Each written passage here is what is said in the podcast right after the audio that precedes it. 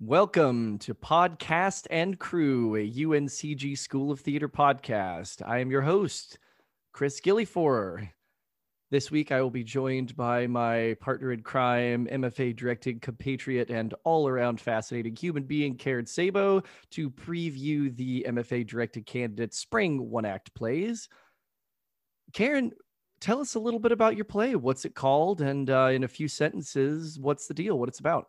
My play is called How We Got Here, and it's an oral history play. And um, what that means is that I didn't write it so much as assemble it. I've been interested in oral histories for a long time and have even taken an oral history class in graduate school and done some oral history projects. This is the first full-blown, full-blown play that I've done in a long time.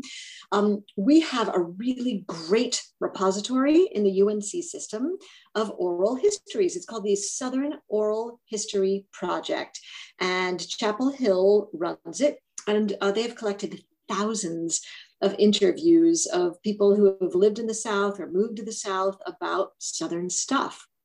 It's open to the public, anyone can listen to these. And um, I went in there to gather transcripts that were about the South and about civil rights and multiculturalism and women's issues. And I edited all of that together to make a play. So this is a piece of documentary theater, and it is specifically verbatim theater. So all of the lines are things that real people said about these real issues. So it's a, real privilege to get to bring these people back to life from the transcripts of their oral histories. And I'm so excited that the UNCG School of Theater is allowing me to do this project. Chris, tell us more about your play. Um, what is it about and why did you choose it? The play that I am directing this semester is called The World on a Hill by Alice Childress.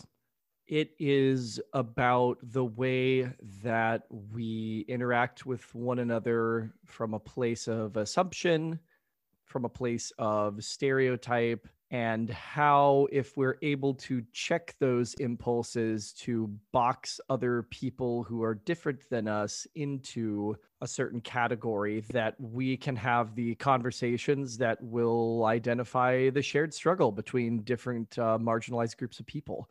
Um, I chose this play because I think Alice Childress, for the amount of contribution that she made to this industry in the early and mid 1900s, is chronically and criminally underproduced. I think that this play, especially, is arguably the earliest piece of intersectional theater. I think it's probably the earliest that I've seen in which these two people from different marginalized groups a young uh, black male identifying person and a 35 year old female identifying white person uh, can recognize in each other's struggles a recognition of a shared source, which is to say, the white patriarchy. Um, not that it's explicitly articulated as such in the play, but just the identification of your struggle and my struggle are the same struggle, and we need to struggle together if we're ever going to do anything about it. And I've been really thankful to have the mentorship of Natalie Soul, our director of the School of Theater, and John Gulley, of course, who's our program head on this play.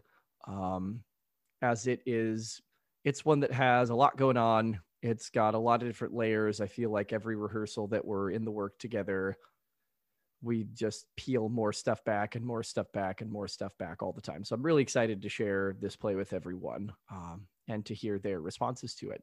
That's really cool.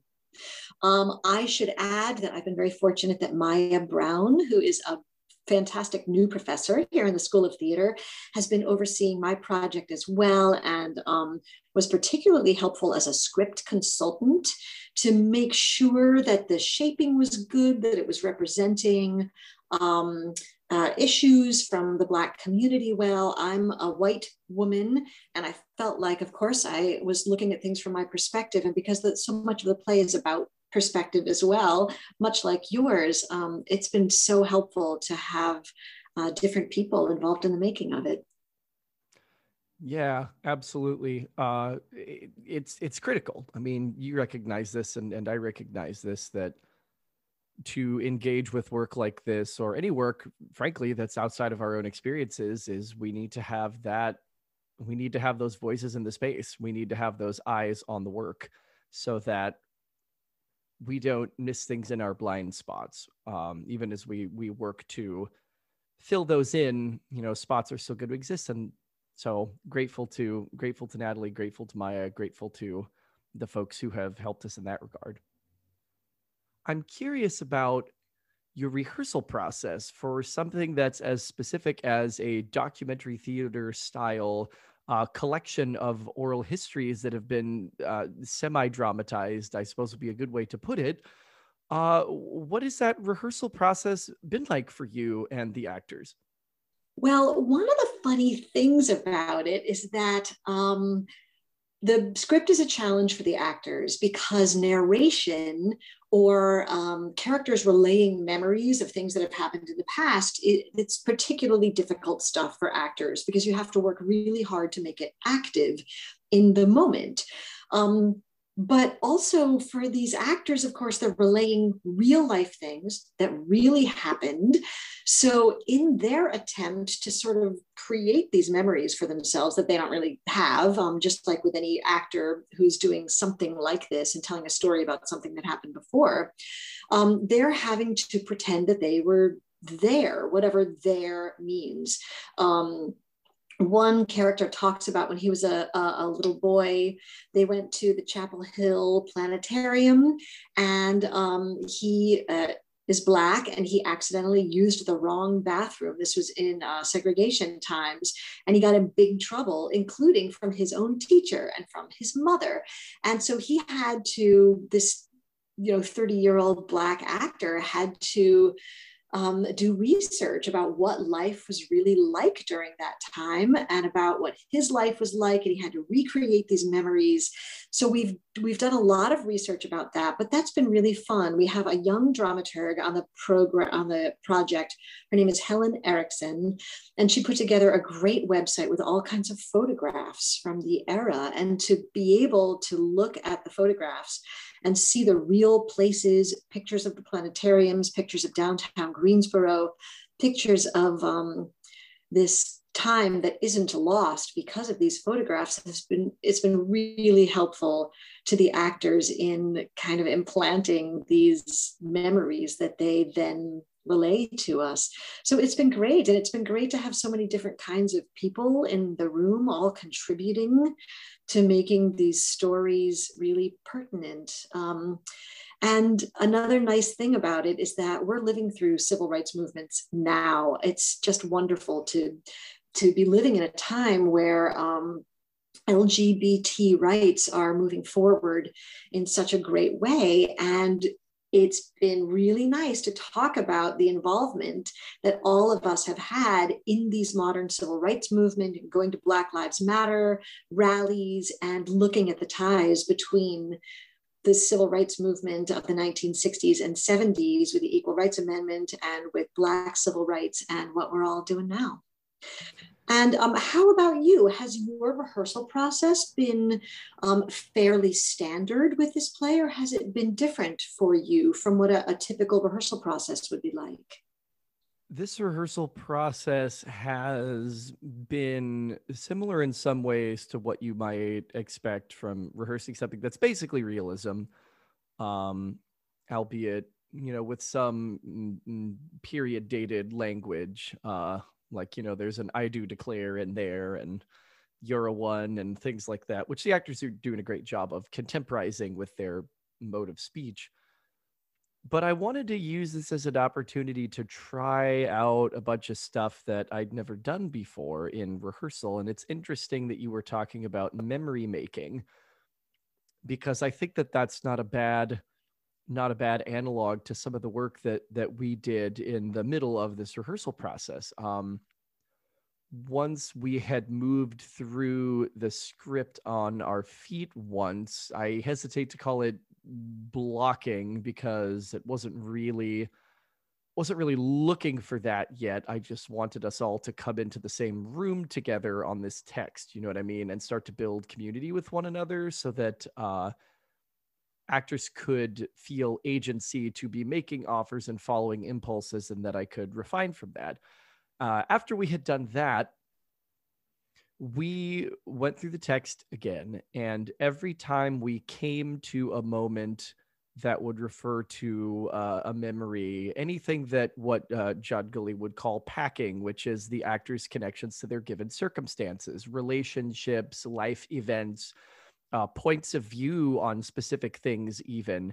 Anytime we got to any piece of that whatsoever, whether it was a reference to you're going to break your leg again, which means that the young person had broken their leg once previously, uh, or something uh, something as as significant as oh a husband making a wife's life silent and empty i think is the line that norma says uh, silent and empty.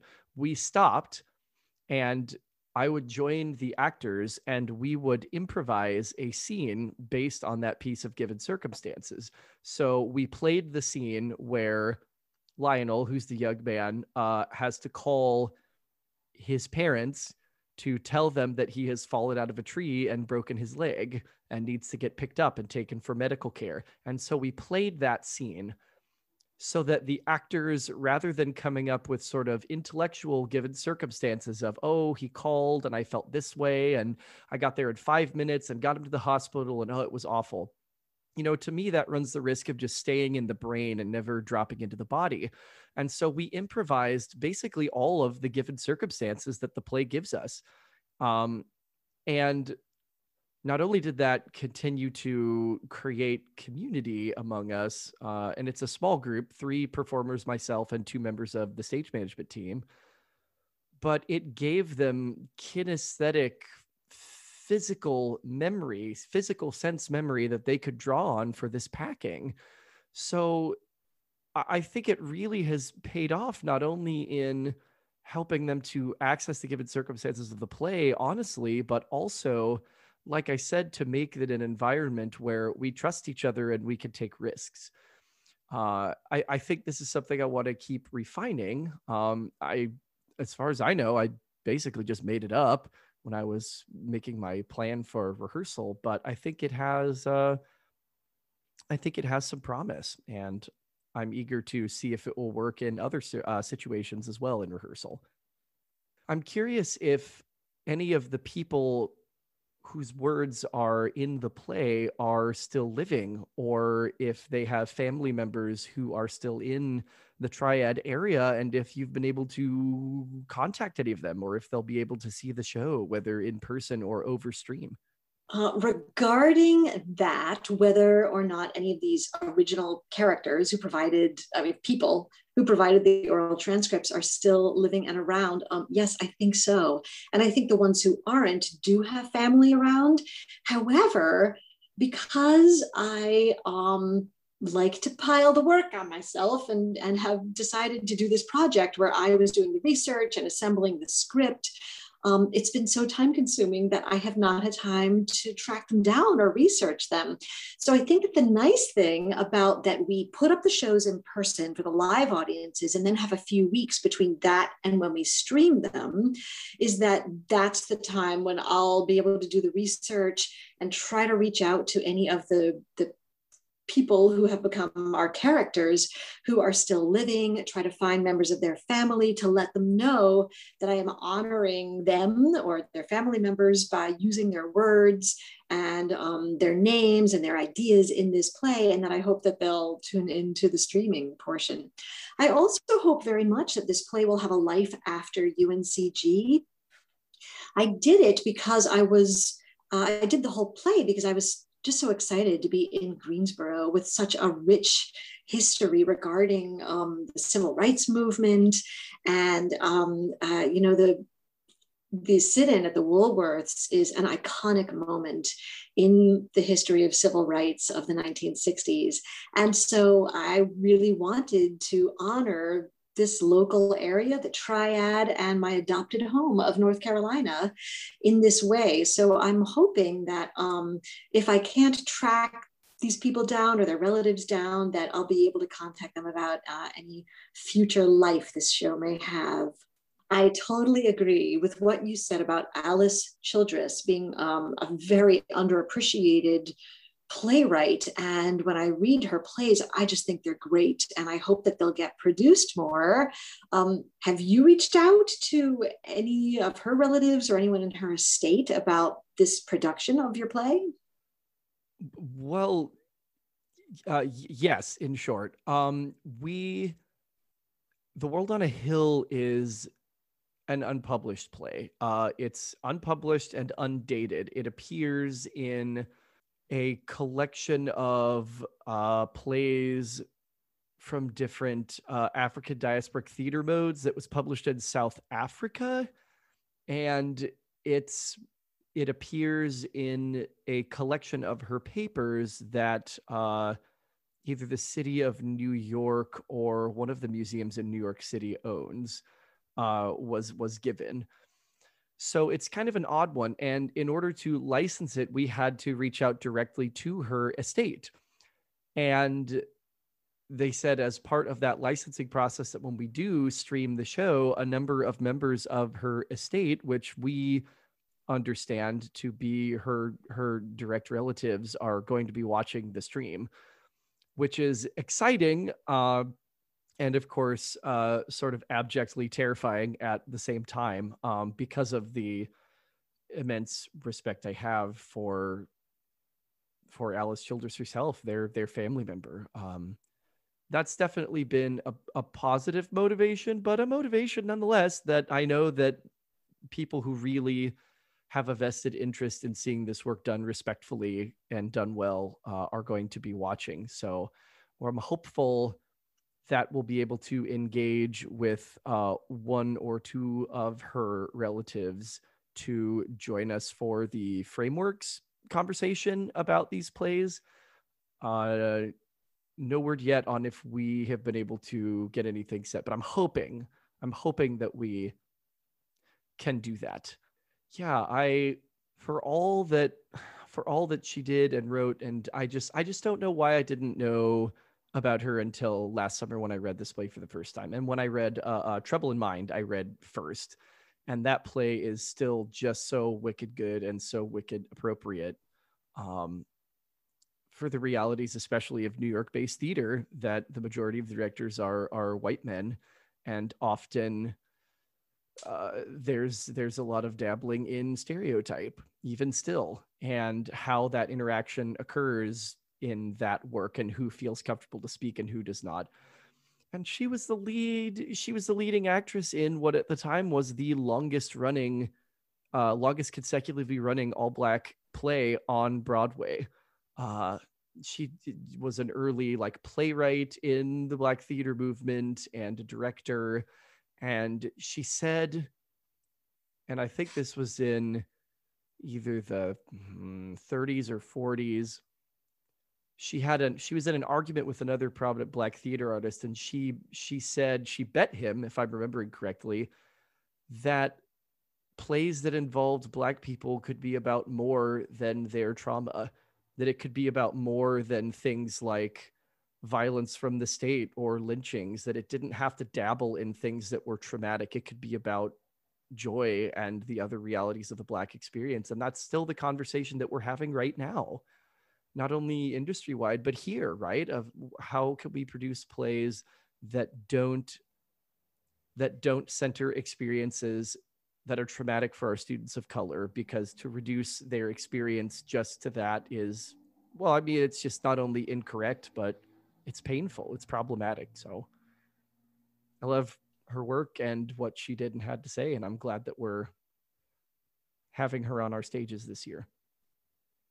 Yeah if your audiences could take only one thing away from how we got here, what would you hope they take away? I hope that the audience takeaway from how we got here is that it's a call to action. Um, the neat thing about all of these characters is that they are ordinary, everyday activists. Well, one of the characters is Margaret Walker, who was a very prominent author of her day, and she's not really an ordinary person because um, she was an amazing writer.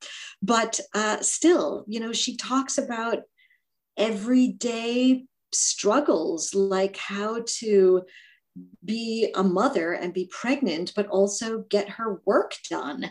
And um, all of the other characters have really varying responses to helping move things forward so that they can fulfill their personal potential, they can make life better for other people. And um, I feel like it's just the kind of person I am. That's what we should be doing in the world. We should be looking to increase fairness and justice. And all of us can do this in a lot of different ways. And for some people, it's going to protests. And for some people, it's joining study programs where they're the first of their kind to be in that program. Um, so it's a call to action, it's an urging of the audience to help move things forward for everyone else in whatever way they can personally. So that's what I hope they'll have as a takeaway. And what about you? If you could distill your show um, down to one nugget that people would take away from it, what do you hope that would be? If if people take only one thing away from the world on a hill, I would like them to take away that we can't have the conversations that we need to have if we get mired in our assumptions about other people. I, feel like this play, in a lot of ways, is sort of in a more just world with less prejudice, what might have been able to come from the exchange that happened in the last year in Central Park with the black man who was uh, bird watching and connected with a, a white woman who was walking her dog off leash, which she was not supposed to do. And rather than having a conversation, she melted down and resorted to stereotype. And it became this very ugly sort of example of a lot of the problems that we have in this country, especially about race relations. And I think it starts from our inability to talk to each other, our inability to have a conversation. And the most important part of any conversation is listening, is listening asking about the other person and listening, not just waiting for your turn to talk. And that's what we don't have. Um, I think kind of across the board, we don't have that dialogue happening. Um, so I hope that's I hope that's the takeaway that we need to talk to each other. We need to check our our stuff and our our biases and our prejudices long enough to listen to listen to the other people and that we uh, that white people need to be doing more listening than any other group especially white men uh, because we still have an outsized influence and an outsized power chris um, i think that's really cool and um, I think that's one of the gifts of theater is that if we do it right, we're making stuff more complicated. We're not distilling it to simplicity uh, because the world is a complicated place and most things are not either or. Most things lie somewhere in between. And so I feel like it's our job as theater artists to embrace the complexity. So I love what you just said. And I circling back to your call to action, I think that part of what makes theater so potent is that we have the ability to either provide a, a catharsis, a, a feel good of the resolution of events, or to deny it and to say that you can't have it because we're not at a place where that's realistic. You have to go like like I'm a I'm a big Bertolt Brecht fan, and he, he wanted you to leave the theater after seeing his plays and go do something about it. He wanted you to make decisions and decide for yourself the way that the event should be resolved. And then, of course, Augusto Boal took that a step further and said, "We're going to be rehearsing uh, for for revolution, for sweeping changes in this country by the theatrical practice of performance um, and explorations of power through performance." So, I love that, and I'm eager to see the show myself next week. Uh, well, I guess I guess uh, Friday when we are doing our crew watch. We're really we're really coming down to it. Are you um are you fe- are you feeling good? Are you feeling ready to go into go into the space this week? I feel good. I feel ready. I know I also just sounded like I was trying to psych myself into it, but that's it's not so. Um, the show is in a great place. My actors have been working hard. The designers and technicians are working hard, and we are ready to go. And I'm excited for people to see it. You feel the same way? Yeah, absolutely. Um, I I've loved this community that we've created. Uh, it's such a small cast um, that it, it, could be a lonely experience, but we it, it was not for us. We we grew together. We grew together, and I'm really looking forward to getting some new stimulus with design elements and being in that big old Taylor stage and exploring how we're going to fill that with such an intimate piece. Um, but no, I, I'm I'm excited. I'm very excited. I'm I'm eager for the school to see these plays, and I hope we get I hope we get great turnout next week. Now that we can have uh, 59 students in there. Shameless plug. Get your tickets. Thank you very much for listening to Podcast and Crew, your UNCG School Theater podcast. Once again, this was Chris Gillifor, your host joined by Karen Sabo as we talked all things MFA directing candidate one acts. Can't wait to have you join us online when these plays stream on demand from April 8th through the 10th. You can get those streaming tickets by visiting www.uncgtheater.com or by calling the box office at 336 334 4392. Can't wait for you to see these plays. We'll see you in the green room.